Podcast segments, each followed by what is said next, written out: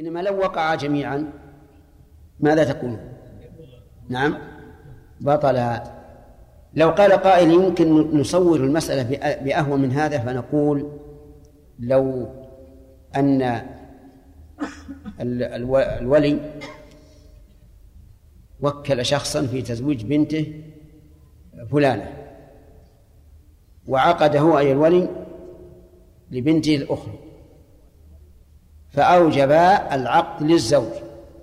فقال الزوج قبلت. هل هل يمكن أن يصح هذا المثال ويقال إنه في عقدين؟ لا. معا.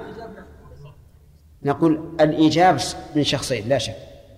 لكن القبول من شخص واحد. فيكون العقد واحدا. لأن لأنه في عقدين لابد لكل عقد من إيجاب وقبول. وهذا لا يتصور في إيجابين بقبول واحد. طيب لو قال جميعا زوجتك فقال للأب قبلت وقال للثاني قبلت. الأول يصح ولا ما يصح؟ في إشكال لأن الإيجابين وقعا جميعا. إلا إذا قال الزوج أنا نويت آه، الإعراض عن إجابة الثاني وأردت إيجاب الأب الرد على إجابة الأب. فهنا نقول يصح ويكون هذا الثاني لغوا على كل حال هذه مسائل فرضيات. وإلا فوقوعها نادر جدا. فإن تأخر أحدهم يعني أحد العقدين. فما الذي يصح؟ الأول. أو وقع في عدة الأخرى وهي بائن أو رجعية بطل أي بطل المتأخر. كما علمتم من قبل أنه لا يحل أن يجمع بين الأختين ولا بين المرأة وعمتها وبين بين المرأة وخالتها. ثم قال وتحرم المعتدة والمستبرأة من غيره. نعم. والزاني حتى تذوب وتنقضي عدتها. المعتدة من الغير حرام على غير الزوج. وسبق لنا بيان ذلك مفصلا في أول كتاب إيش؟ في أول كتاب النكاح. المعتدة من الغير لا يجوز لأحد أن يتزوجها حتى ولو كانت بائنة بينونة كبرى لأنه قد تعلق بها حق الزوج الأول. ما زالت متعلقاته. وقد سبق أنه لا يجوز ولا خطبتها. على وجه صريح. إنما يجوز التعريض وأما التصريح فلا يجوز. لكن لو تزوج معتدة من غيره. وقلنا إن العقد باطل ولا شك فيه لأن الله قال ولا تعزموا عقدة النكاح. إيش؟ حتى يبلغ الكتاب أجله لكن هذا الرجل تجرأ وتزوج امرأة معتدة. نقول النكاح باطل لأنه منهي عنه بنص القرآن ولا يمكن تصحيح المنهي عنه. لكن لو انقضت العدة فهل له أن يتزوجها؟ ونقول إنه زال المانع. وإذا زال المانع حلت. أو نقول يحرم إياها تعزيرا لأنه تعجل الشيء قبل أوانه. على وجه محرم فيعاقب بحرمانه جمهور العلماء على أنها تحل له بعقد. وذهب عمر بن الخطاب رضي الله عنه وهذا من سياساته الحكيمة أنه يمنع منها. يمنع منها ولا يزوج إياه حتى بعد العدة. تنكيلا له ولغيره أيضا. والصحيح في هذه المسألة أنه راجع إلى حكم الحاكم. فإن رأى من المصلحة أن يمنعه منها فليفعل. تأسيا بعمر بن الخطاب رضي الله عنه. وكما وقياسا على ما لو قتل الموصى له الموصي. فإن الموصى له يحرم من الوصية. يعني لو أوصى لرجل بألف ريال فقام الموصى له وقتله علشان يأخذ ألف ريال. نقول لا خلاص نمنعك منها. لأنك تعجلت الشيء قبل أوانه على وجه محرم. فالصحيح في هذه المسألة أنه يرجع إلى إيش؟ إلى رأي الحاكم. والحاكم لا شك أنه سيكون الأمور تختلف. لو تتايع الناس في هذه المسألة وصار الناس يتتايعون على خطبة المعتدات ونكاحهن فهنا يتعين المنع والتحريم على على العاقل المستبرأة وش المستبرأة؟ المستبرأة من من لا يراد منها العدة وإنما يراد معرفة براءة رحمها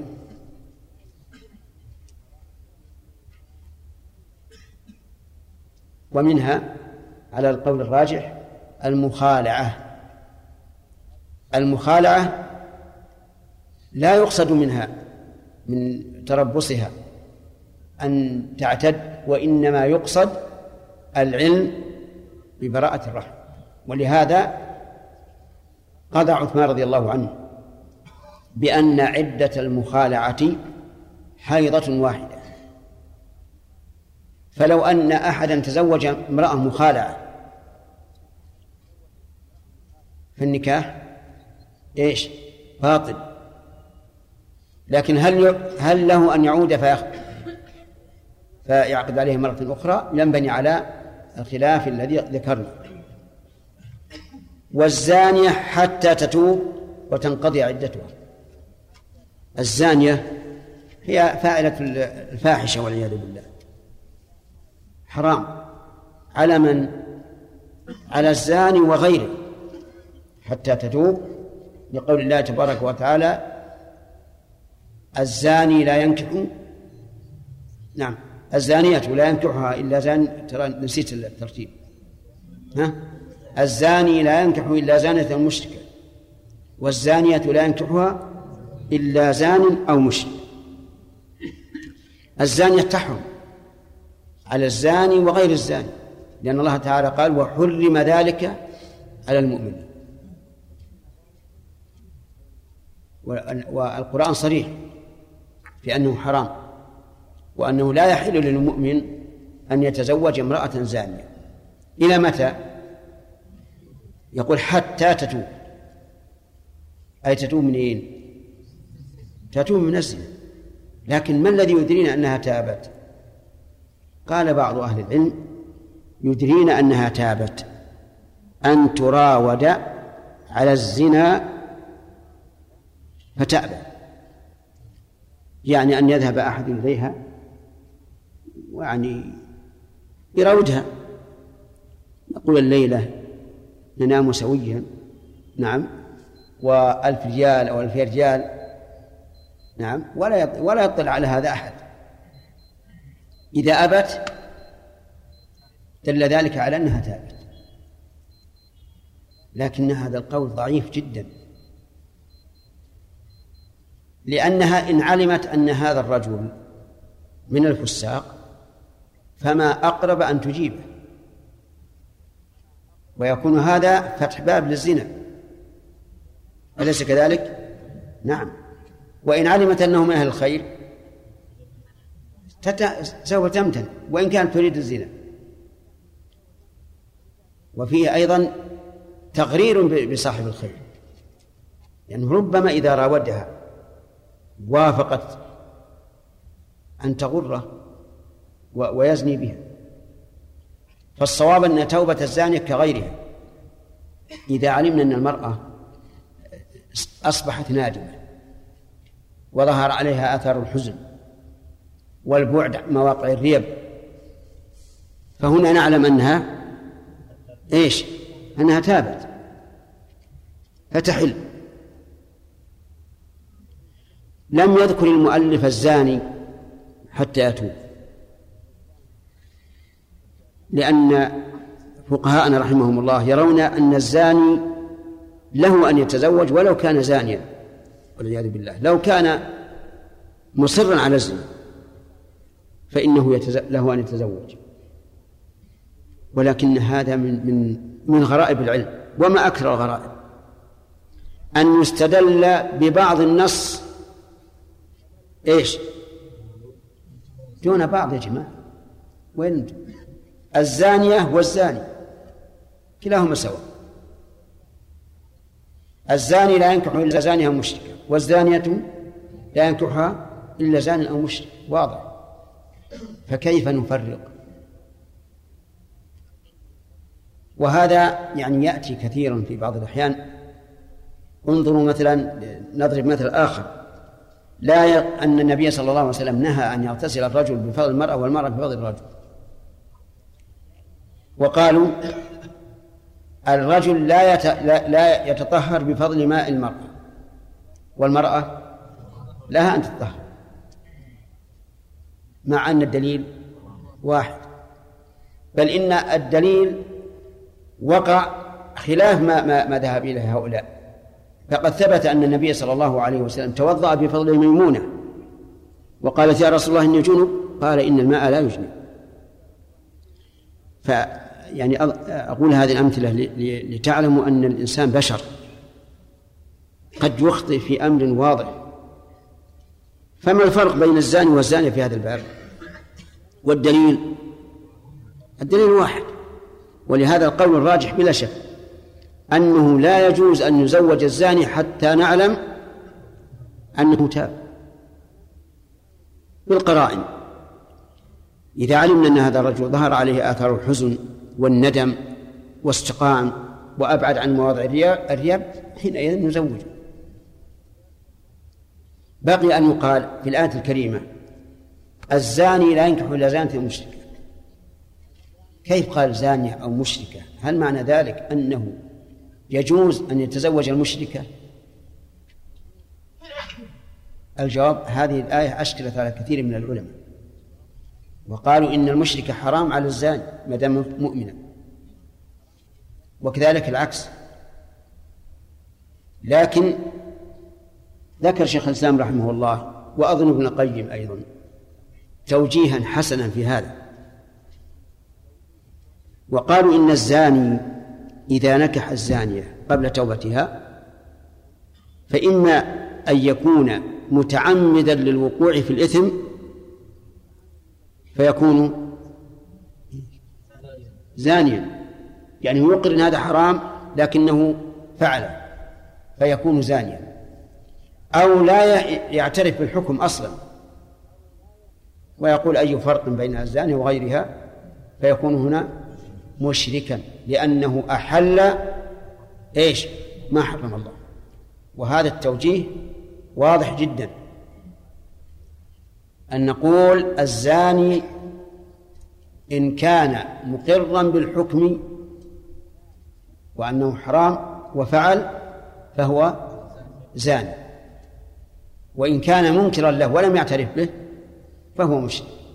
وكذلك يقال في الزانية والخلاصة الآن أن الزانية تحرم على الزاني وغيره حتى إيش؟ حتى تتوب يضاف إلى هذا قال وتنقضي عدتها. وتنقضي عدتها. والعدة سيأتينا إن شاء الله تعالى بيانها. فإن تابت ولكنها لم تنقض عدة أي لم تحض ثلاث حيض بعد الزنا فإنها لا تحل وظاهر كلام المؤلف أنها لا تحل لا للزاني ولا لغيره. ما دامت في العدة ولو تابت وهو قول جمهور العلماء وذلك لأن الزاني لا يلحقه ولده من الزنا سواء استلحقه أم لم يستلحقه. و و ومطلقته ثلاثا حتى يطأها زوج غيره. مطلقته ثلاثا. حرام عليه. بنص القرآن. استمع إلى كلام الله عز وجل. قال الله تعالى الطلاق مرتان. مرتان. انتبه لكلام مرتان. ولم يقل سبحانه وتعالى طلقتان. قال مرتان. مما يدل على أنه لا بد أن يكون هناك طلاق منفصل عن الآخر. لو قال طلقتان لقلنا إذا قال الإنسان أنت طالق أنت طالق فهو طلقتان. لكن القرآن التعبير واضح. الطلاق مرتان. الطلقة على الطلقة ما تعتبر مرة. لأن لا زال مطلقة. فلا بد من طلاق. ثم بعده رجعة. أو عقد جديد بعد انتهاء العدة. ثم يطلق. وأما طلاق على طلاق فهو واحدة سواء كان في مجلس واحد أو في مجالس. المهم المطلقة ثلاثا تحرم على مطلقها حتى يطأها زوج غيره. لأن الله قال الطلاق مرتان ثم قال فإمساكم بمعروف أو تسع بإحسان. ثم قال فإن طلقها أي مرة؟ الثالثة فلا تحل له حتى من بعد حتى تنكح زوجا غيره. ويأتي إن شاء الله الكلام عليها في الدرس القادم. وهو أن يتزوج الزاني حتى يتوب حتى تتوب الزاني إذا تزوجها قبل أن تظهر التوبة؟ فالنكاح غير صحيح. نعم.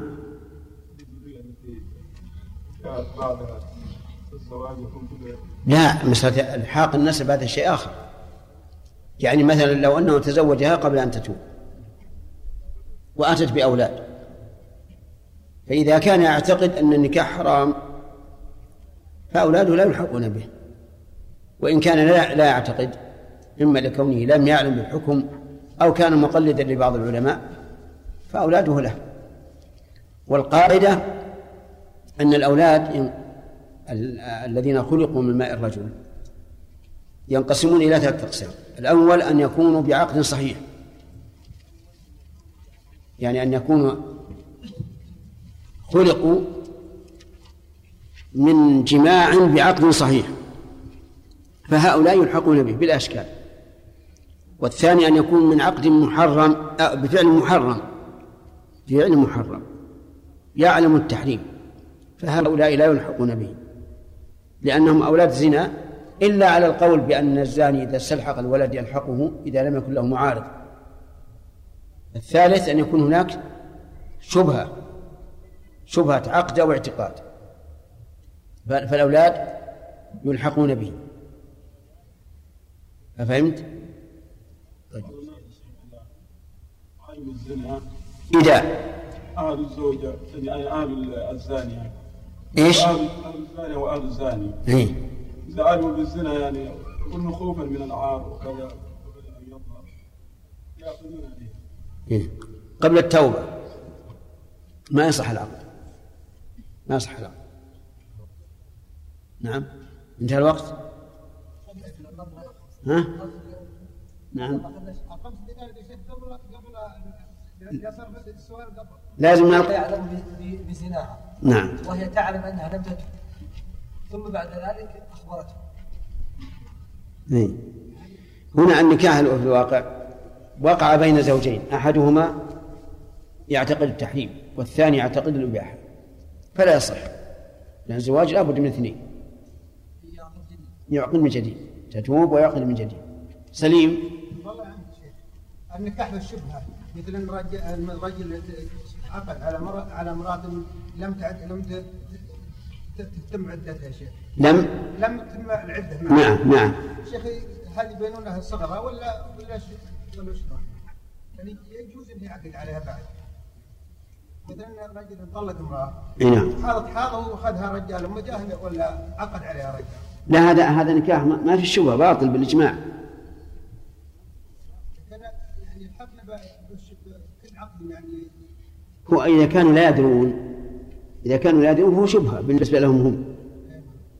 فإذا حصل أولاد فالأولاد للواطئ ومثل أيضا ما يحصل كثير ما يحصل في مسألة الاشتباه في الرضاع. وما هي الرضاعات التي تحرم والتي لا تحرم. يعني هذا يقع كثيرا. نعم. هل للرجل أن يجمع بين المرأة وزوجة أبيها؟ بين المرأة؟ زوجة ما ذكرنا هذه. بين المرأة إيه؟ زوجة أبيها. إيه. نعم ذكرناها. وقلنا لا بأس بها. على قاعدتهم يا شيخ كان واحد ذكر والثاني لا ذكرنا الجواب عنه. قالوا هذا إلا في الصحيح قلنا ان المبالغه بين الصغراء التي لا تحل الا بعقد جديد نعم. كذلك الرجعيه اذا انتهت العدة. لا ما قال معتدة؟ إذا انتهت العدة ما هي معتدة. كلامنا على المعتدة تكون بائنا بين الكبرى. بائن بين الصغرى اذا الصغراء لا لا هي سمى لأن ما تحل إلا بعقد. لكن إحنا كلامنا على المعتدة لما ذكر المؤلف أن تحرم- يحرم نكاح المعتدة قلنا المعتدة على أقسام. نعم. عبد الله.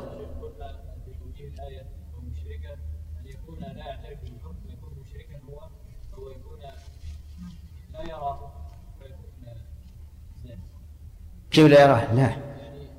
قلنا يعترف بالحكم لكنه أقدم عليه مع مع تحريمه. قول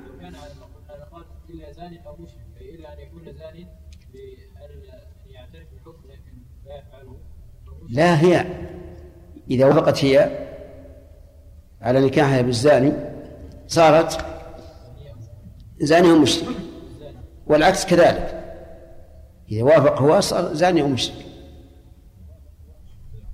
نعم يا آدم. الزنا يعني إذا تبين أن المرأة يعني زانية هل يعني يعتبر زناها فسخ أو؟ لا ما صح العقد. يفرق بينهما على طول. يعني زوجه زوجه لرجل تبين انها زانيه زوج الرجل. نعم مراه إيه. صارت زانيه طيب بعد أن تزوجها. نعم طيب ما صح العقد ينظر على الآن هل هي تابت؟ فيعاد العقد. إيش؟ بدأت إيش؟ ها هذا لا ما النكاح ما ينفسخ. لكن يجب عليه أن يطلقها وإلا كان ديوثا. فهمت؟ إلا أن يعلم أنها تابت. أحيانا يعلم أنها تابت ويجد فيها الندم والحزن وهي أيضا تقول لزوجها. لكن تقول بعد التوبة. نعم. بسم الله الرحمن الرحيم. هذا فؤاد الجهني يقول هل يصح توكيل المشتري البائع في عقد البيع؟ وتوكيل ولي المرأة الزوجة في عقد النكاح مع انتفاء التهمة وثقة الوكيل. يعني يقول إيش؟ البائع. لكن وش كيفية ذلك. توكيل المشتري البائع في إيش؟ ها؟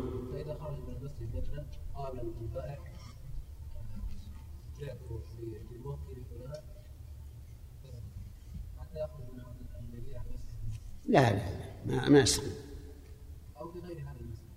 حتى ال- الآن ما ذكرت في المسجد. تقول هل يصح توكيل المشتري البائع في عقد البيع؟ شرط. كيف؟ يقول وكلتك تبيع علي؟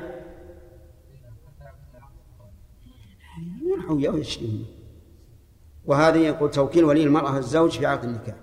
يقول وكلتك تعقد النكاح لنفسك على بنتي هذه أهون. هذه أهون ولكن كلها نوع من العبث. حاضر ولي الزوج و...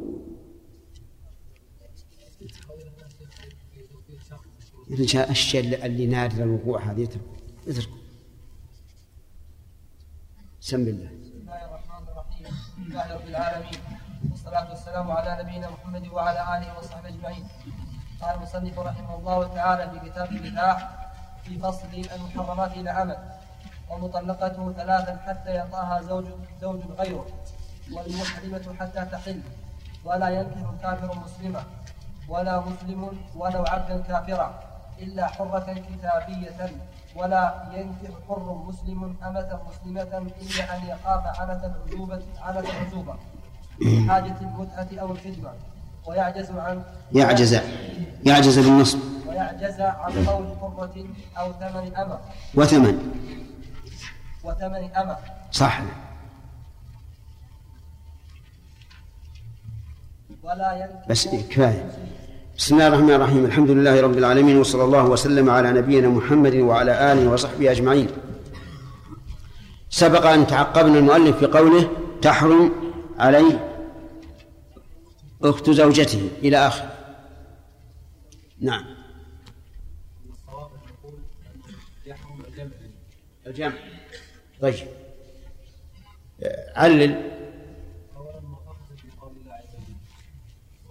الأختين إلا وحسن نعم.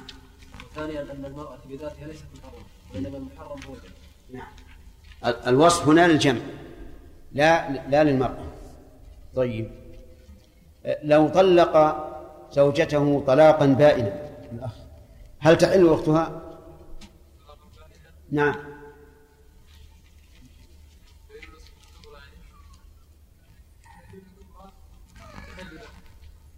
إن كانت البينة الكبرى حلت له. وإن كانت صغرى طيب. ما دامت في العدة طبعا. ما الفرق بين الكبرى والصغرى عبد الله الجلال؟ البينونة الكبرى هي التي آه، لا تحل المرأة فيها إلا بعد زوج نعم. والصغرى وهي التي لا تحل في أثناء العدة إلا بعقد جديد. بقي قسم ثالث وهي الرجعية. تمام. بماذا نعلم توبة الزانية؟ أحمد. اي نعم. يراودها. إن امتنعت تائبة. ولا؟ ها؟ فإنها لم تتب علق على هذا يا آدم إذا تعليق عليها أن هذا قلنا غير صحيح لا يجوز أن هذا قلنا؟ احذف قلنا. قلنا يعني الصحيح أن هذا لا سبحان الله. طيب. لا يصح. قلنا الصحيح أن التعليق على هذا أن نقول إن إن اختبارها غير صحيح. طيب. لأنه إن كان المختبر صاحب دين لا يمكن أن تجيب. وإن كان فاسقا يعني ربما تجيب نعم تمام طيب إذا ما هي توبتها؟ أي نعم إيه. يظهر ذلك مثلا بكونها نعلم أنها ندمت وتفضي مثلا إلى صاحباتها أو ما أشبه ذلك بأنها ندمت على هذا الفعل. احسنت. هل يجوز تزويج الزاني؟ المذهب يجوز. طيب. والراجح أنه لا يجوز. الدليل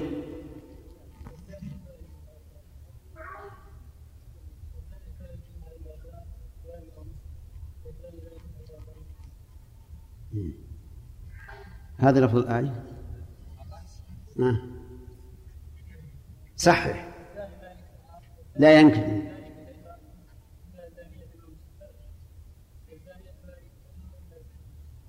وحرم. هنا طيب. يحيى. ذكرنا أن هذا من الغرائب من غرائب آه، بعض العلماء. ما وجه الغرابة؟ أن يستدل ببعض النص ويترك بعض. نعم هل هل ذكرنا لها نظيرا؟ ما هو؟ هو أن الرجل قالوا أن الرجل لا يجوز أن يرتكب بفضل المرأة فالمرأة يجوز أن ترتكب مع أنها جاءت كذبا مع أن الحكم في حديث واحد طيب بل إن وضوء الرجل بفضل المرأة جاء به النص بارك الله فيك. لا. لا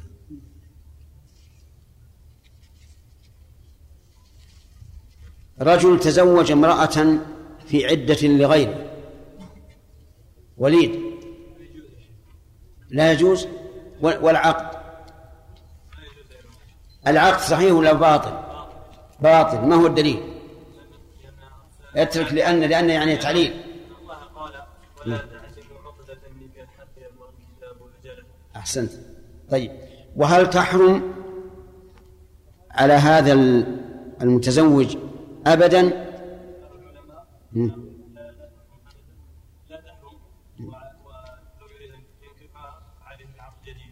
طيب.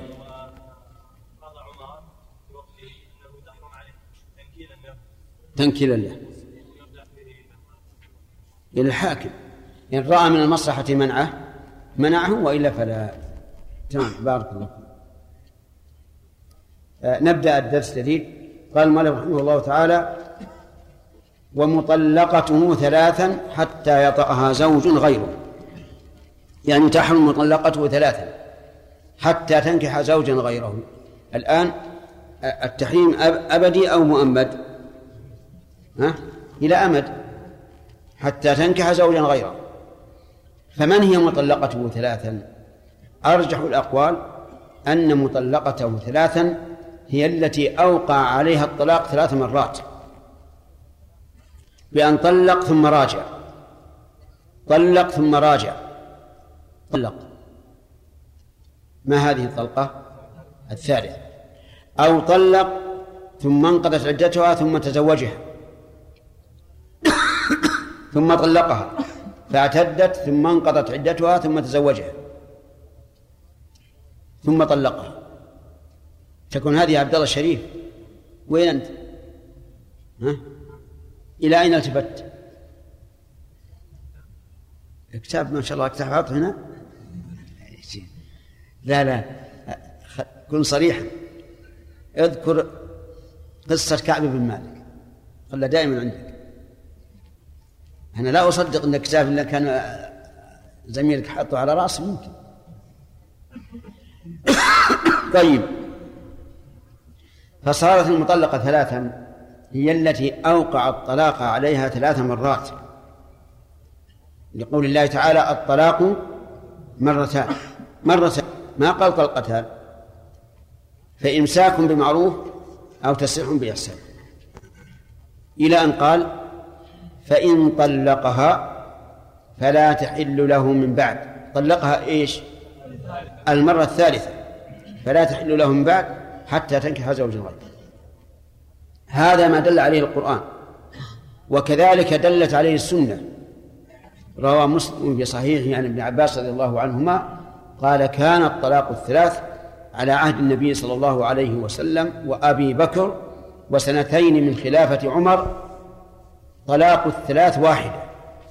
فلما تتابع الناس في هذا وتهافتوا عليه ولم يبالوا به وهو محرم رأى عمر بثاقب سياسته أن يمنع الرجل من الرجوع على زوجته.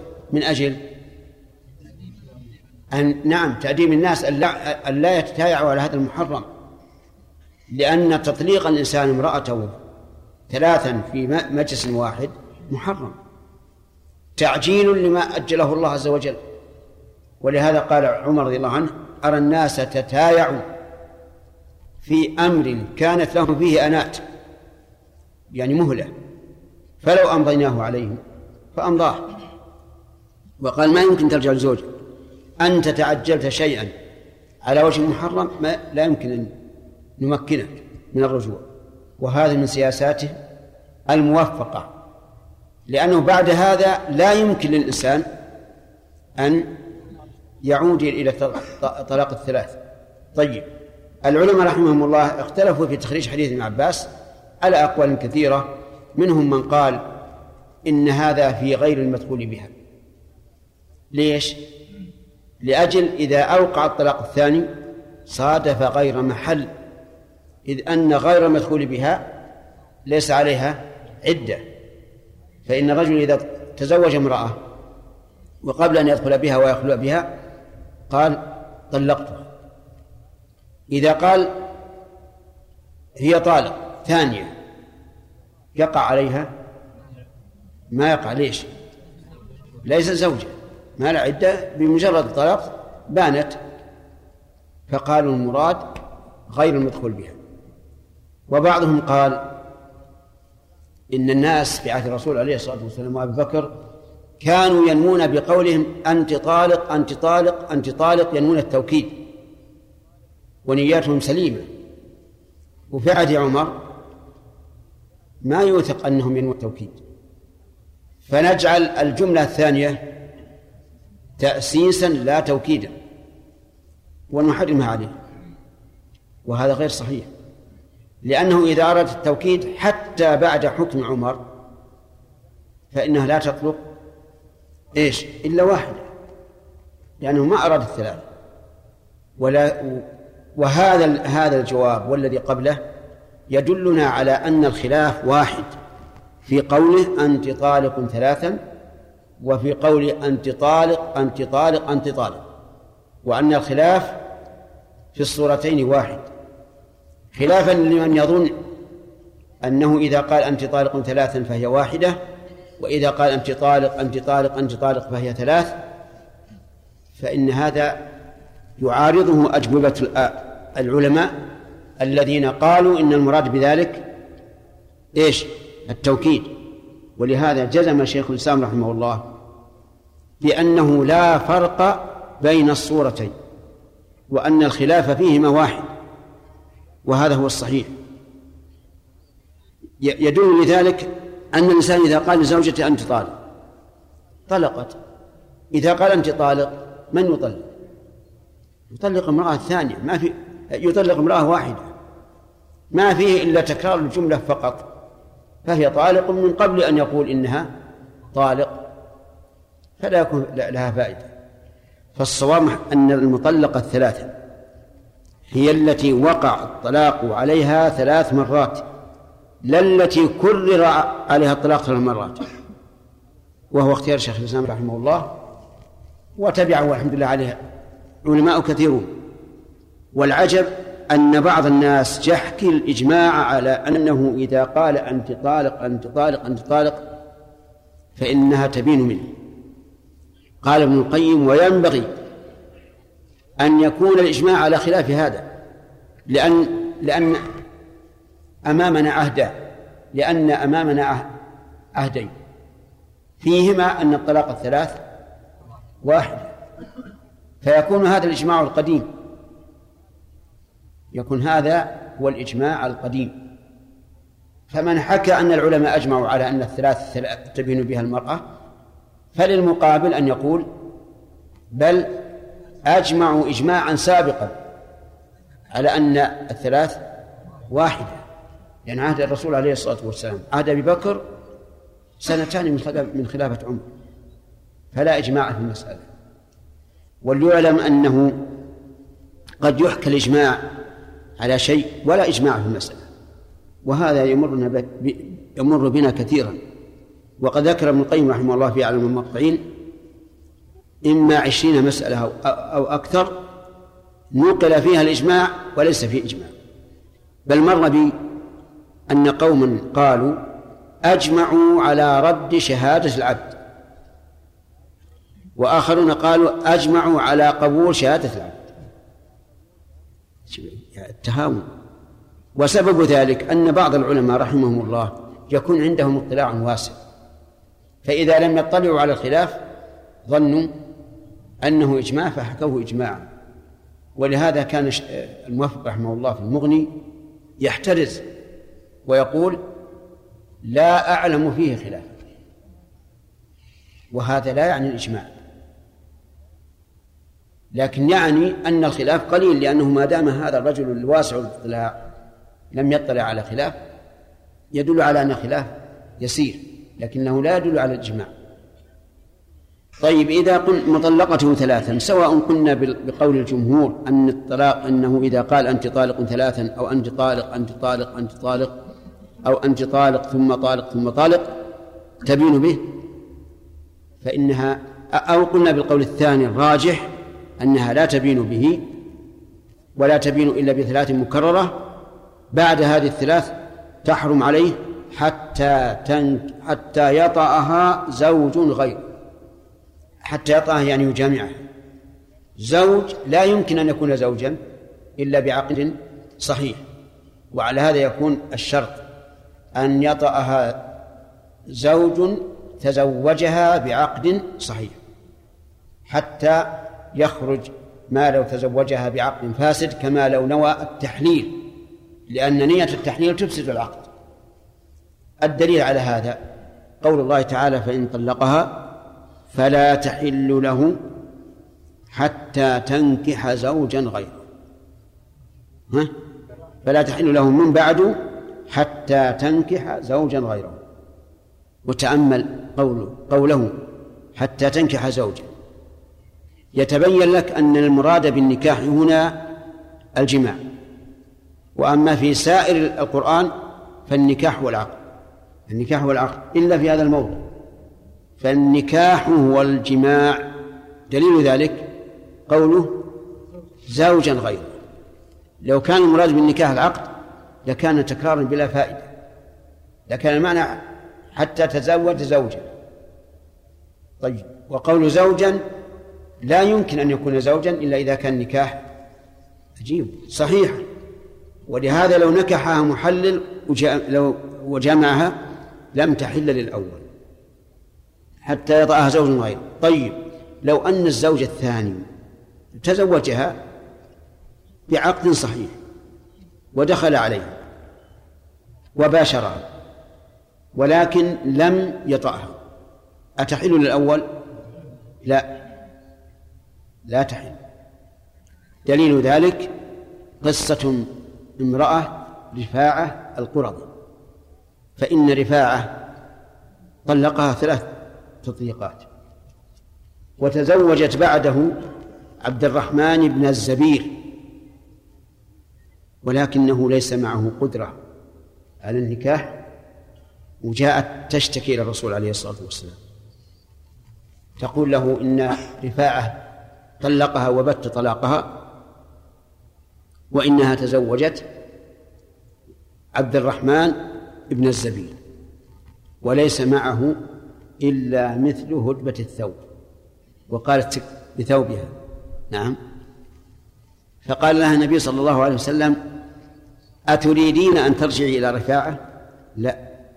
حتى تذوقي عسيلته ويذوق عسيلتك. قال العلماء رحمهم الله يؤخذ من هذا أنه لا بد من الجماع. حتى يكون النكاح مرادا حقا. والمحرمة حتى تحل. يعني تحرم المحرمة حتى تحل. إذا تحريمها إلى إلى أمد حتى تحل. أي أي الحلين؟ الثاني إذا أطلق فالمراد الثاني. يعني لا يحل للإنسان أن يعقد النكاح على امرأة محرمة حتى تحل التحلل الثاني.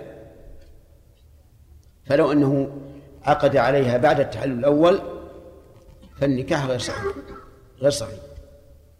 مثال هذا امرأة حاجة رمت الجمرة الكبرى يوم العيد وقصرت وتزوجت قبل أن تطوف وتسعى. ما حكم هذا الزواج؟ غير صحيح. لا غير صحيح. وذلك لأنها لم تزل محرمة. الدليل قول النبي صلى الله عليه وعلى آله وسلم إذا رميتم وحلقتم حل لكم كل شيء إلا النساء. وهذا يخاطب الرجال والنساء مثل الرجال إلا بدليل. وعلى هذا فإذا رمت المرأة وقصرت حل لها كل شيء إلا إلا الرجال واضح؟ وذهب بعض أهل العلم ومنهم شيخ الإسلام ابن تيمية رحمه الله إلى أن النكاح بعد التحلل الأول صحيح وليس بمحرم وقال إن النبي صلى الله عليه وسلم قال لا ينكح المحرم ولا ينكح. والإنسان بعد التحلل الأول لا يصح أن يوصف بأنه محرم على الإطلاق. بل إحرامه إيش؟ ناقص أكثر المحظورات تحل له. فليس بمحرم. هذا دليل الدليل الثاني إلا النساء ولم يقل و إلا عقد النكاح. قال إلا النساء والعاقد لا يتمتع بالزوجة أليس كذلك؟ يعني لو عقدت على امرأة هل هل تتمتع بها؟ لا فإذا عقد عليها بعد التحلل الأول ثم حصل الدخول بعد التحلل الثاني فإنه لا يخالف الحديث وما ذهب إليه الشيخ الشيخ رحمه الله أصح. أن الذي يحرم بعد العقد بعد التحلل الأول هو الجماع ومقدمات الجماع. وأما العقد فليس داخلا في التحريم. وعلى هذا فنقول في كلام المؤلف المحرمة حتى تحل يريد التحلل. لا الثاني. لكن في قول آخر مقابل له أن المراد حتى تحل التحلل الأول. قال ولا ينكح كافر مسلما. كافر. سواء كان مشركا أو يهوديا أو نصرانيا أو ملحدا أو تاركا للصلاة. إذا كان كافرا بأي نوع من أنواع الكفر فإنه لا يتزوج المسلم حتى لو كانت فاسقة. ولو كانت فاسقة. لا يحل. دليل ذلك قول الله تعالى يا أيها الذين آمنوا إذا جاءكم المؤمنات مهاجرات. محمود كمل الآية؟ كمل الآية؟ نعم. كمل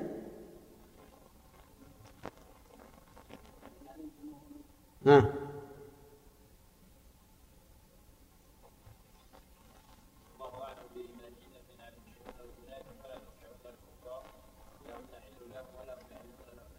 بس خلاص. لا هم نحل لهم ولا هم يحلون لهم. وقال عز وجل ولا تنكح المشركين حتى يؤمنوا. الكافر إذن لا يجوز أن أن يزوجه مسلم. وإن ارتد بعد أن تزوج؟ فيأتي إن شاء الله في كتاب آه، نكاح الكفار. وهو أنه يجب التفريق بينهما إلا إذا عاد إلى الإسلام قال ولا مسلم ولو عبدا كافرة إلا حرة كتابية يعني ولا ينكح المسلم كافرة إلا حرة كتابية التحريم إلى متى؟ إلى أمد ولا أبد؟ نعم إلى أمد طيب. المسلم لا يتزوج الكافر. لقول الله تعالى لا تنكح المشركات حتى يؤمنوا. وقوله لا هن حل لهم ولا هم يحلون لهم. فالكافر لا المسلم لا يتزوج الكافر. استثنى المؤلف إلا حرة كتابية إلا حرة كتابية الحرة ضد الأمة والكتابية هي اليهودية أو النصرانية. دليل ذلك قول الله تبارك وتعالى اليوم أحل لكم الطيبات وطعام الذين أوتوا الكتاب حل لكم وطعامكم حل لهم والمحصنات من المؤمنات والمحصنات من الذين أوتوا الكتاب من قبلكم إذا آتيتموهن أجورهن. محصنين غير مسافحين. قال المحصنات من الذين أوتوا الكتاب من قبلكم أي الحرائر. من الذين أوتوا الكتاب من قبلكم.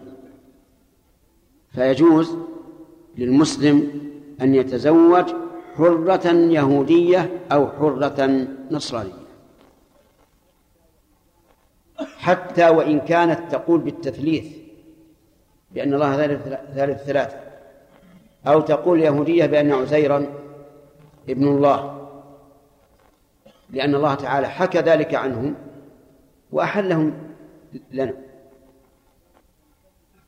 ما دامت تنتسب إلى هذا الدين وتقوم بطقوسه فهي كتابية ولو كانت تثلث أو تعتقد أن عيسى ابن الله أو تعتقد اليهودية أن عزيرا ابن الله. طيب لو تزوج من لا تصلي. مسلم يصلي تزوج من لا تصلي. يصح النكاح أو لا يصح؟ لا يصح. نعم لا يصح. على القول بأنها كافر وهو, وهو الحق. لا يصح العقد. إن إن صلت بعد العقد يعاد العقد أو يبقى العقد الأول؟ يجب أن يعاد العقد لأن العقد الأول لم يصح.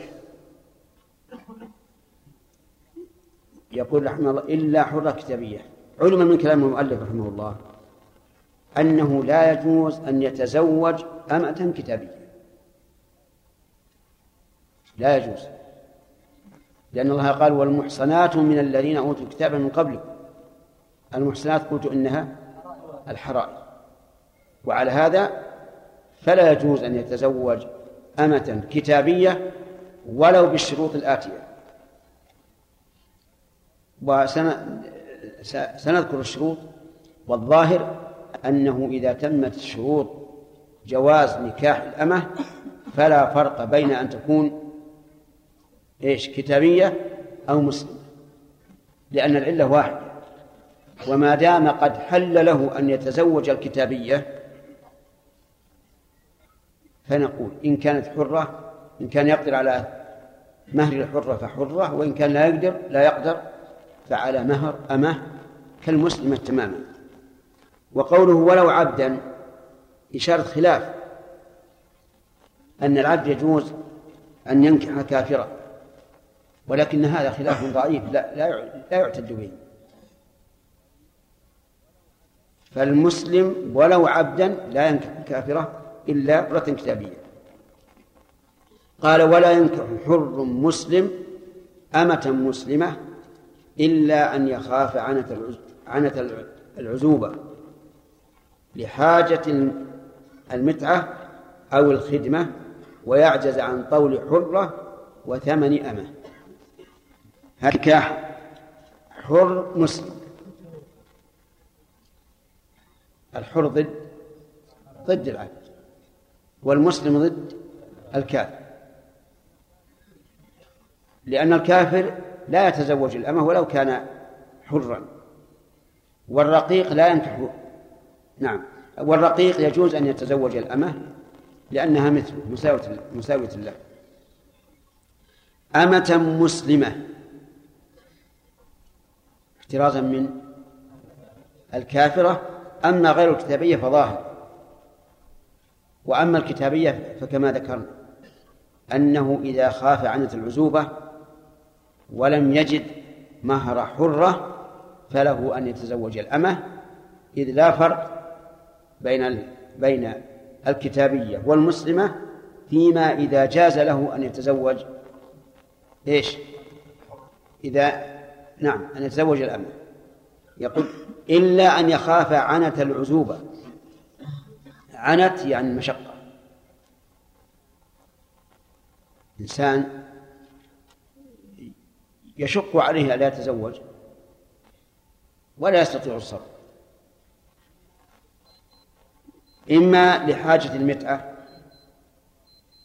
وهو وهي قضاء الوطر باعتبار الجماع ومتعلقاته وإما لحاجة الخدمة. رجل كبير السن ليس به شيء للنساء. لكن محتاج لكنه محتاج إلى امرأة تخدمه. فهذه حاجة. فله أن يتزوج الأمة. لقول الله تعالى ذلك لمن خشي العنة منكم وأن تصبروا خير لكم. يقول رحمه الله و ويعجز عن طول حرة الطول المهر. وعبر المؤلف بذلك لأنه تعبير القرآن الكريم. ومن لم يستطع منكم طولا أن ينكح المحصنات ويعجز أيضا عن ثمن أمه. فاشترط المؤلف شرطين بل ثلاث شروط. الأول أن يخاف عنت العزوبة. الثاني أن لا يجد مهر حرة. الثالث أن لا يجد ثمن أمه فإذا تمت الشروط جاز أن يتزوج أمة مسلمة. أفهمتم؟ إذا رجعنا إلى إلى إلى كلام المؤلف وإلى ما يقتضيه الدليل وجدنا أن زيادة العجز عن ثمن الأمة لا عبرة بها. لا عبرة بها. لأن ذلك لا يوجد في القرآن. القرآن ومن لم يستطع منكم طولا أن ينكح المحصنات فمما ملكت أيمانكم. فلماذا نزيد شرطا لم لم يذكر الله عز وجل؟ فإذا قال قائل إذا وجد ثمن الأمة أمكنه أن يشتري أمة ويطأها بإيش؟ بملك اليمين. ولا حاجة أن يتزوج أمة. لكن نقول أولا هذا الشرط مردود لأن الله لم يذكر وثانيا أنه لا يريد أن يشتري أمة. لأنه إذا اشترى أمة يلزم يترتب على ذلك ملزومات لا توجد في الزوجة. فالصواب أنه ليس بشرط. يعني الصواب أن اشتراط عجزه عن ثمن الأمة غير صحيح. وأنه إذا لم يجد مهرا ووجد ثمن أمة فله أن يتزوج. إيش؟ أن يتزوج الأمة. كما قال الله عز وجل ولا يحتاج أن يشتريها لأنه إذا تزوج أمة في هذه الحال ثم طلقها. انقطعت العلاقة بينه وبينها لكن لو يشتريها لزمه ملزومات. الإنفاق عليها ومراعاة بكل شيء. وإذا تزوجها وهي أمة ولم يستقم تستقم الحال طلقها وانتهى منها. طيب انتبه. الآن من عجز عن مهر الحرة. يجوز أن يتزوج أمة بشرط إيش؟ المشقة في عدم الزواج والثاني ألا يجد مهر حرة فقط. وأما العجز عن ثمن الأمة فليس بصحيح نعم. قوله تعالى هذا؟ مراد ولا غير مراد؟ إلا المراد وكلام المؤلف. أمة مسلم. جوازه نعم. إذا إذا خاف العنت. لأنه أحيانا ما يحصل له أن تكون مؤمنة.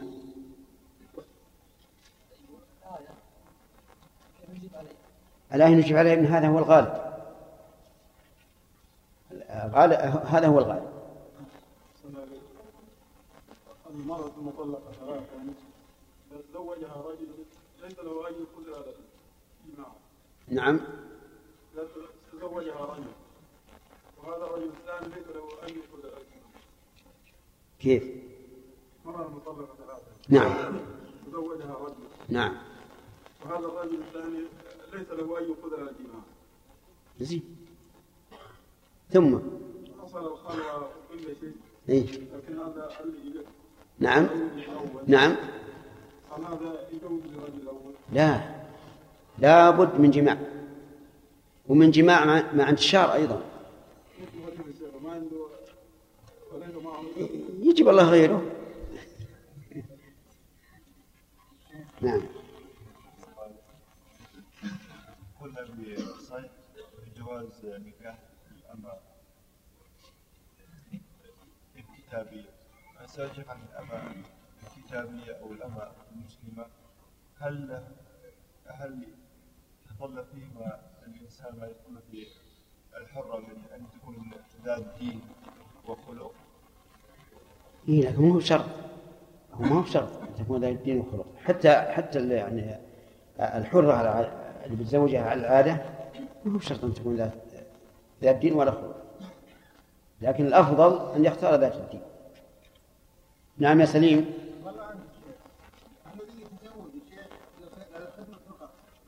هل المرأة ما يصير يا شيخ؟ إي هذه نقطة كنت أتكلم عليها. وهي أن أنه يستفاد من كلام المؤلف أن المرأة تخدم زوجها. وهذا تكلمنا عليها قريبا. طيب الآن نقول مسألة الخدمة ما جرى به العرف فهو واجب على المرأة وما لم يجري به العرف إن شرط عليه فهو واجب عليه. أن تخدمه.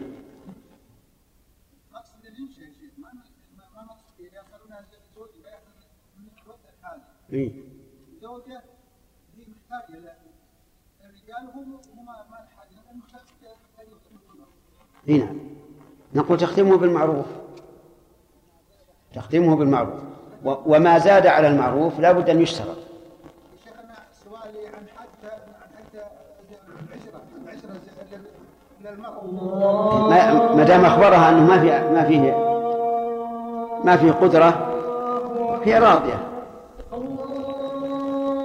الله أكبر. يقول إنه أخذت كتبه. لأنه لو تزوج كتابية وأحبها ربما تؤثر عليه. كيف؟ واحد يعني إذا اضطر هل يتزوج بالأعمال؟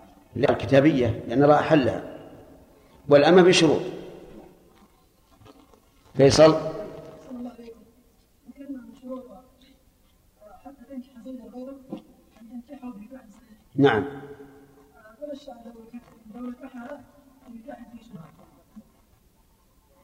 إذا كان يعتقد أنه صحيح وهي تعتقد أنه صحيح فلا إشكال. لمثل بلا ولي أو بلا شهود. إذا كانوا يعتقدون أن هذا عقد صحيح فهو صحيح. هو إلى إلى حال المعلم خلاص. طيب. نعم سم. بسم الله الرحمن الرحيم الحمد لله رب العالمين. والصلاة والسلام على أشرف الأنبياء والمرسلين. قال المصنف رحمه الله تعالى في باب المحرمات في النكاح ولا ينكح عبد سيدته ولا سيد أمته وللحر نكاح أمة وللحر نكاح أمة أبيه دون أمة ابنه وليس للحر نكاح عبد ولدها. وإن اشترى أحد الزوجين أو ولده الحر أو مكاتبه الزوج الآخر أو بعضه انفسخ نكاحهما. ومن حرم وطئها بعقد حرم بملك يمينه إلا أمة إلا أمة كتابية. أمة. إلا أمة كتابية. ومن جمع بين محللة ومحرمة في عقد صح في من تحل ولا يصح نكاح حتى مشكل قبل تبين أمره قبل تب... قبل تبين أمره. بسم الله الرحمن الرحيم. الحمد لله رب العالمين وصلى الله وسلم على نبينا محمد وعلى آله وأصحابه ومن تبعهم بإحسان إلى يوم الدين. هل يجوز للمسلم أن يتزوج كافرة؟ عبد الرحمن. مطلقا. أن يتزوج كافرة لا يجوز. فصل. إذا لم يستطع يتزوج كافرة. نعم. آه، نعم يجوز له يعني يجوز له نكاح الكتابية مطلقا. آه.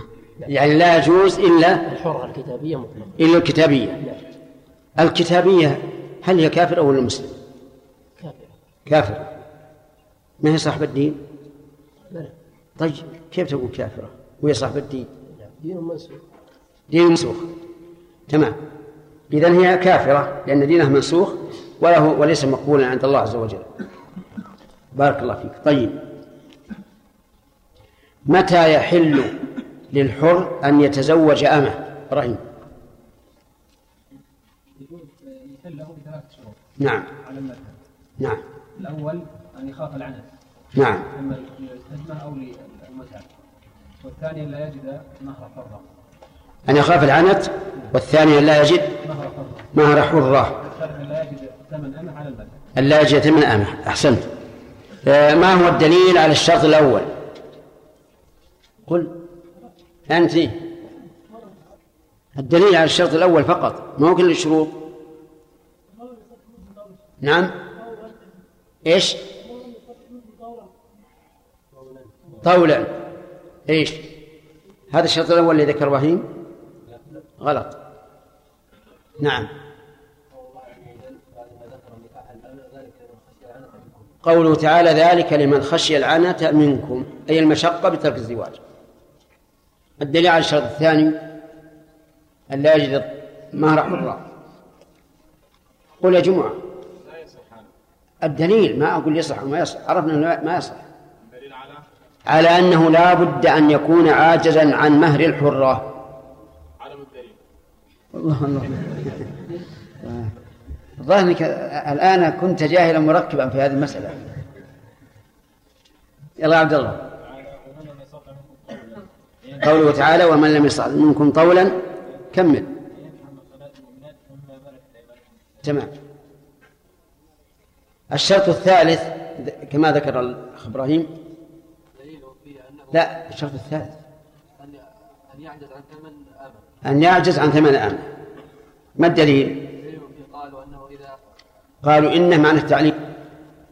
نعم. عدم الدليل. الدليل عدم الدليل؟ إذا هذا دليل لمن قال بأنه ليس بشرط.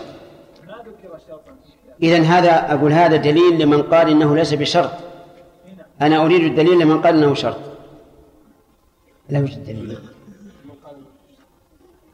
هو يوجد عندهم تعليل. حقيقة ما عندهم دليل من النص لكن عندهم تعليل. ما هو نعم يقولون إذا كان قادرا على الاستمتاع بها بملك اليمين فلا حاجة له أن ينكح أمه.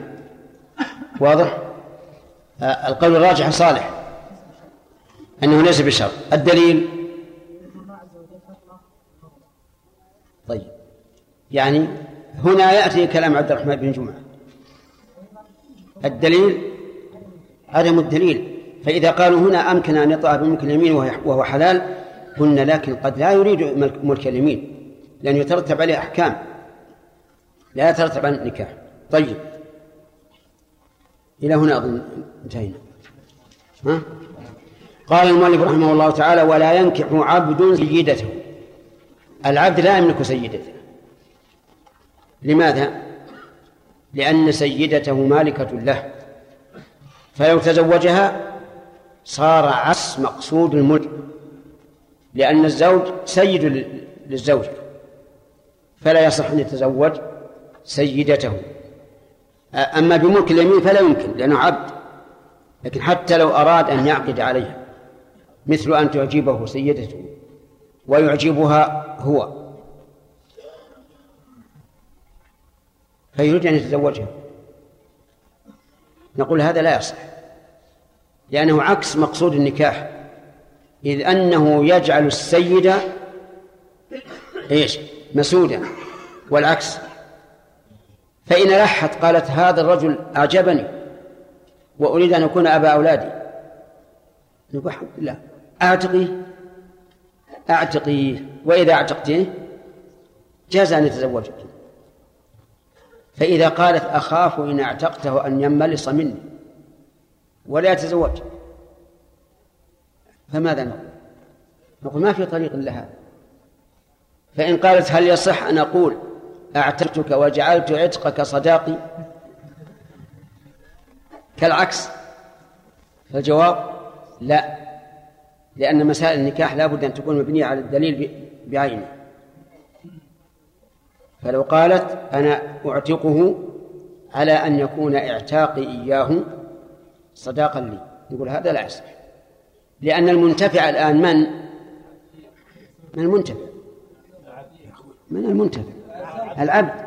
هو الذي أعتق وتحرك والصداق ينتفع به من؟ المرأة. فلا يصح. والله عز وجل يقول أحل لكم ما وراء ذلكم أن تبتغوا بأموالكم. قال ولا ينكح عبد سيده ولا سيد أمته. السيد ما يمكن يتزوج أمته.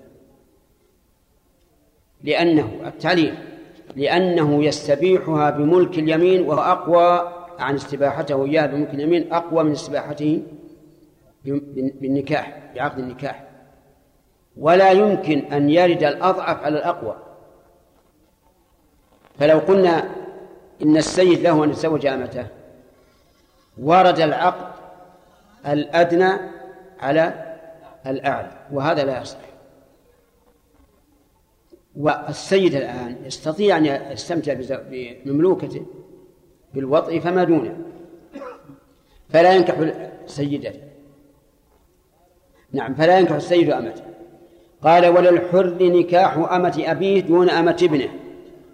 انتبه لهذه المسائل التي ليس عليها دليل. للحر نكاح أمة أبيه.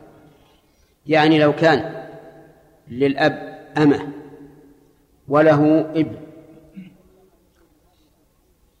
وتعلق الابن بهذه الأمة يريد أن يتزوجها فهل يجوز ذلك؟ يقول المؤلف يجوز للحر نكاح أمة أبيه لكن لا بد من شروط الشرط الأول أن لا يكون الأب وطئها فإن وطئها فلا تحل له لأنها موطوءة أبيه.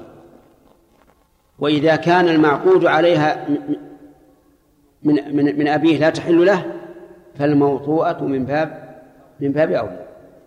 هذا الشرط. الشرط الثاني أن يكون هذا الابن ممن يحل له نكاح الإماء. فيكون مراد المؤلف بقوله الحر نكاح أمة أبيه بيان أن كونها ملكا لأبيه لا يمنع من نكاحها إذا تمت شروط دون أمة ابنه. يعني لو كان الابن له أمة فأعجبت أباه فأراد أن يتزوجها فإنه لا يملك هذا. فإنه يملك ذلك. فإنه يملك ذلك. لماذا؟ قالوا لأنه يملك أن يتملك من مال ولده ما شاء. وأمة ابنه من ماله فيجوز أن يتزوجها. هذا هو التعليل. نعم. نعم فلا يجوز أن يتزوجها لأنه يجوز أن يتملكها هذا هو التعليل لكنه ليس بالصحيح لأنه إذا أراد أن يتزوجها دون أن يتملكها فهي ملك من؟ ملك ابنه. إلى الآن لم تحل له. ولهذا قال للحر نكاح أمة أبيه دون أمة ابنه. بل فنقول إذا أراد أن يتزوجها وتمت شروط نكاح الأمة فلا بأس. نضرب مثلا رجل له ابن وله أمة أعجبت أباه فأراد أن يتزوجها نقول لا لا يتزوجها. إذا كانت الشروط تامة الابن لم يطأها والأب محتاج يخاف العنت وليس عنده مهر حرة قلنا لا يجوز. التعليل لأنه لأن له أن يتملك من مال ابنه ما شاء. فكما أنه لا يجوز أن أن يتزوج أمته عن الأب لو كان له أمة ما تزوجها فلا يجوز أن يتزوج أمة ابنه. لكن هذا التعليل عليل جدا. لأنها لا تدخل في ملك الأب إلا بإيش؟ إلا بالتملك. فهي الآن أجنبية منه. فنقول إذا أردت أن تزوجها تملكها أولا إذا تمت شروط جواز تملكك من مال ابنك تملكها ثم استمتع بها عن طريق إيش؟ عن طريق ملك اليمين مو عن طريق النكاح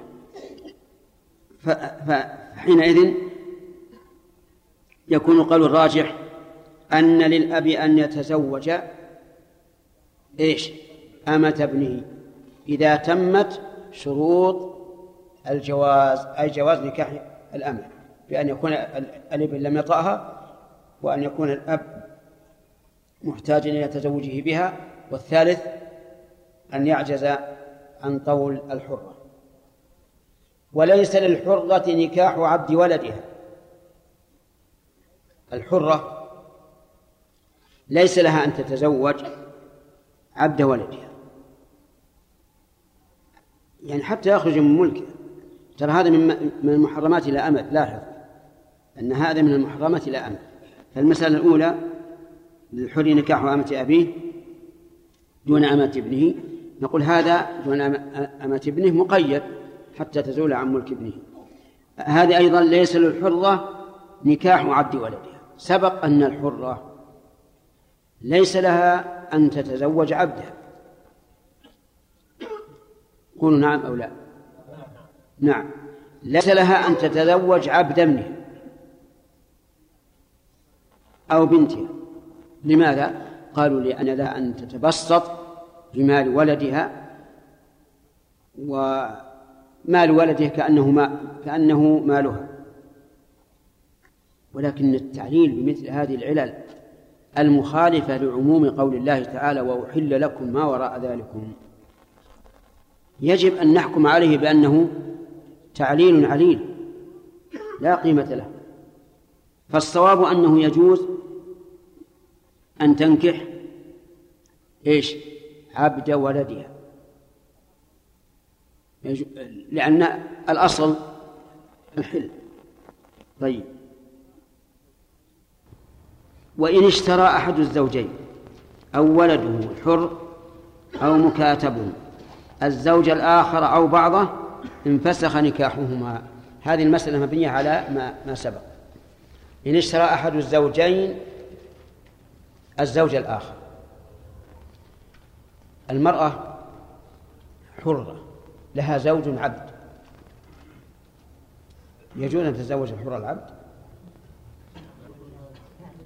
الله ما, ما عندكم مطلوع يجوز إلا أن يكون عبدها. طيب هذه الزوجة لها زوج عبد. عبد الآخر مو لها هي. فاشترته. إذا اشترته انفسخ النكاح. لأنها لما اشترته صارت سيدته. والسيدة لا تنكح إيش؟ عبدها. فينفسخ النكاح. بالعكس لو كان الزوج حرا والزوجة أمة. وهو ممن يحل له نكاح الإماء وتزوجها بالعقد الصحيح. ثم اشتراها. انفسخ النكاح. واضح ولا لا؟ واضح. لأنه لما اشتراها ملكها فورد العقد الأعلى على العقد الأدنى فانفسخ العقد الأدنى وصارت تحل له بأي شيء؟ بملك اليمين. هذا واضح. لكن يقول أو ولده الزوج الآخر. هذا مبني على أن الإنسان لا يتزوج أمة ابنه. وعرفتم أن القول الراجح؟ جواز ذلك. اشترى آه، الولد زوجة أبيه. فينفسخ النكاح. واضح؟ قولوا نعم. مثال ذلك. رجل قد تزوج أمه على وجه صحيح بالشروط المعروفة الثلاثة أو الاثنان. فاشترى ابنه هذه الزوجة من سيدها. صارت ملكا للولد للولد. ينفسخ النكاح. لماذا؟ لأنه ليس للأب أن يتزوج أمة ابنه. وسبق أن القول الراجح نعم لأن للأب أن يت... ليس للأب أن يتزوج أمة ابنه. وسبق أن القول الراجح أنه يتزوجها إلا إذا تملكها. المهم أن الابن اشترى زوجة أبيه. نقول الآن انفسخ النكاح. هل تحل لأبيه أو لا تحل؟ لا تحل. لأنها الآن ليس مالكا ولا زوجا. انفسخ النكاح. وقول أو والده الحر لأن غير الحر لا يملك أصلا ولا ولا ولا يشتري شيء يدخل في ملكه. أو مكاتبه. مكاتبه من؟ المكاتب هو العبد الذي اشترى نفسه من سيده. بثمن مؤجل بأجلين فأكثر. والمكاتب حر في التصرف يتصرف كما شاء. بالبيع والشراء والاستئجار والإجارة فاشترى المكاتب زوج سيدته فإن النكاح ينفسخ. لماذا؟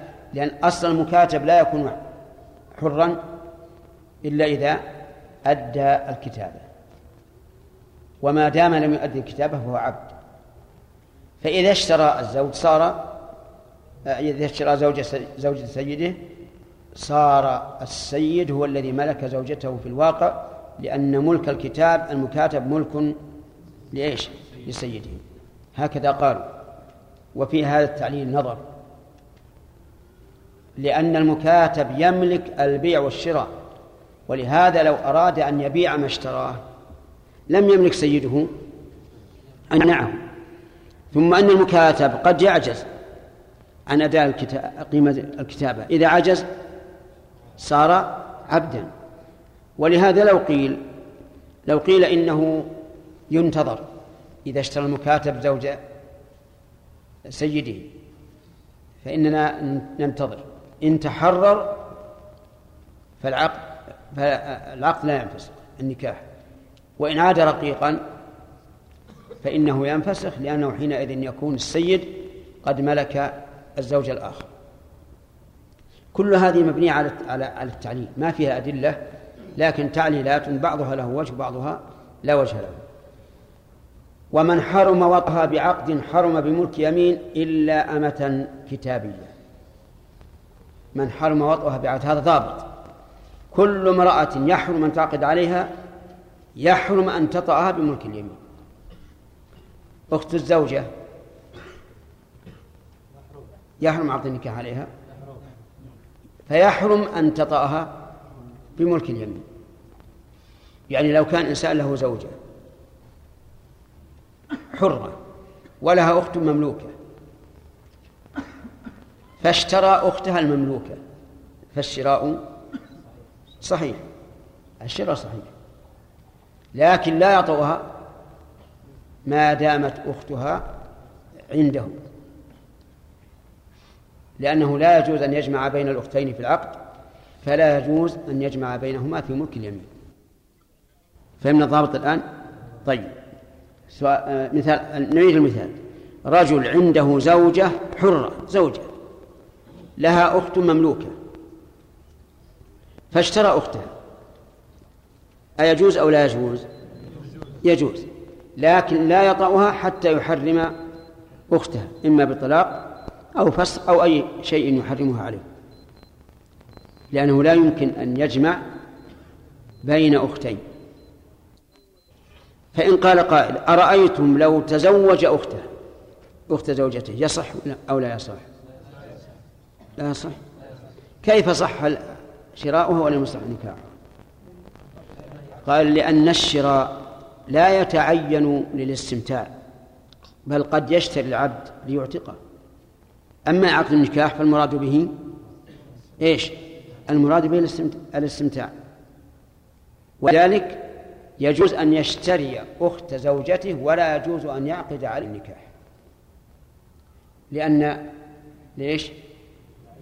لأن الشراء شراء الرقيق لا يتعين للاستمتاع بل قد يشترى لأغراض أخرى.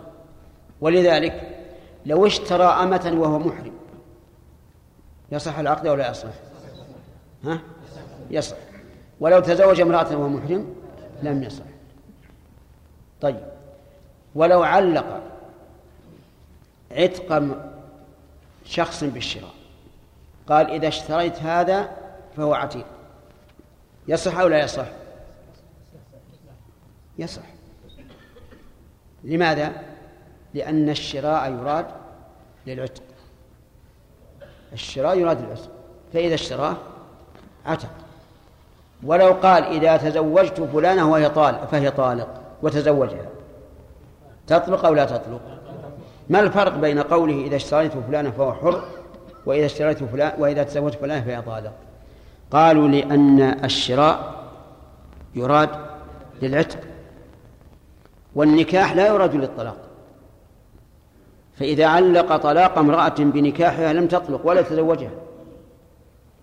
وعلى هذا فإذا أراد أحد منكم أن يتزوج الثانية نعم وعلمت الزوجة وغضبت يقول له طيب إن تزوجت فلانة الذي عينت التي عينتها الزوجة فهي طالق وتزوجها تطلق أو لا تطلق؟ ما تطلق؟ أنتم ما خدعتم المرأة الأولى؟ يقول لا تطلق. ليش؟ لأن النكاح لا يراد الطلاق. لكن لو قال إن اشتريت فلانا فهو حر. واشتراه فإنه يعتق. لأن العتق لأن الشراء يراد للعتق. هكذا فرق الإمام أحمد رحمه الله بينهما. ومن العلماء من قال لا يصح بالمسألتين. لأنه لم يملك المرأة حتى يملك طلاقها. ولم يملك العبد حتى يملك عتقه نرجع إلى قال من حرم وطأ بعقد حرم بملك يمين. يمكن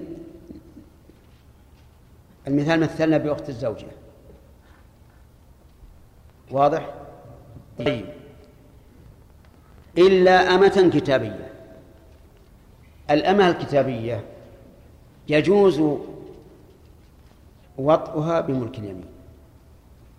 ولا يجوز وطئها بعقد النكاح لأنه سبق لنا أنه يشترط لجواز عقد النكاح على الأمة أن تكون أن تكون مؤمنة لقوله تعالى من فتياتكم مؤمنات وسبق أن فيها قول آخر أنه لا يشترط إذا إذا عجز عن نكاح الأمة المؤمنة.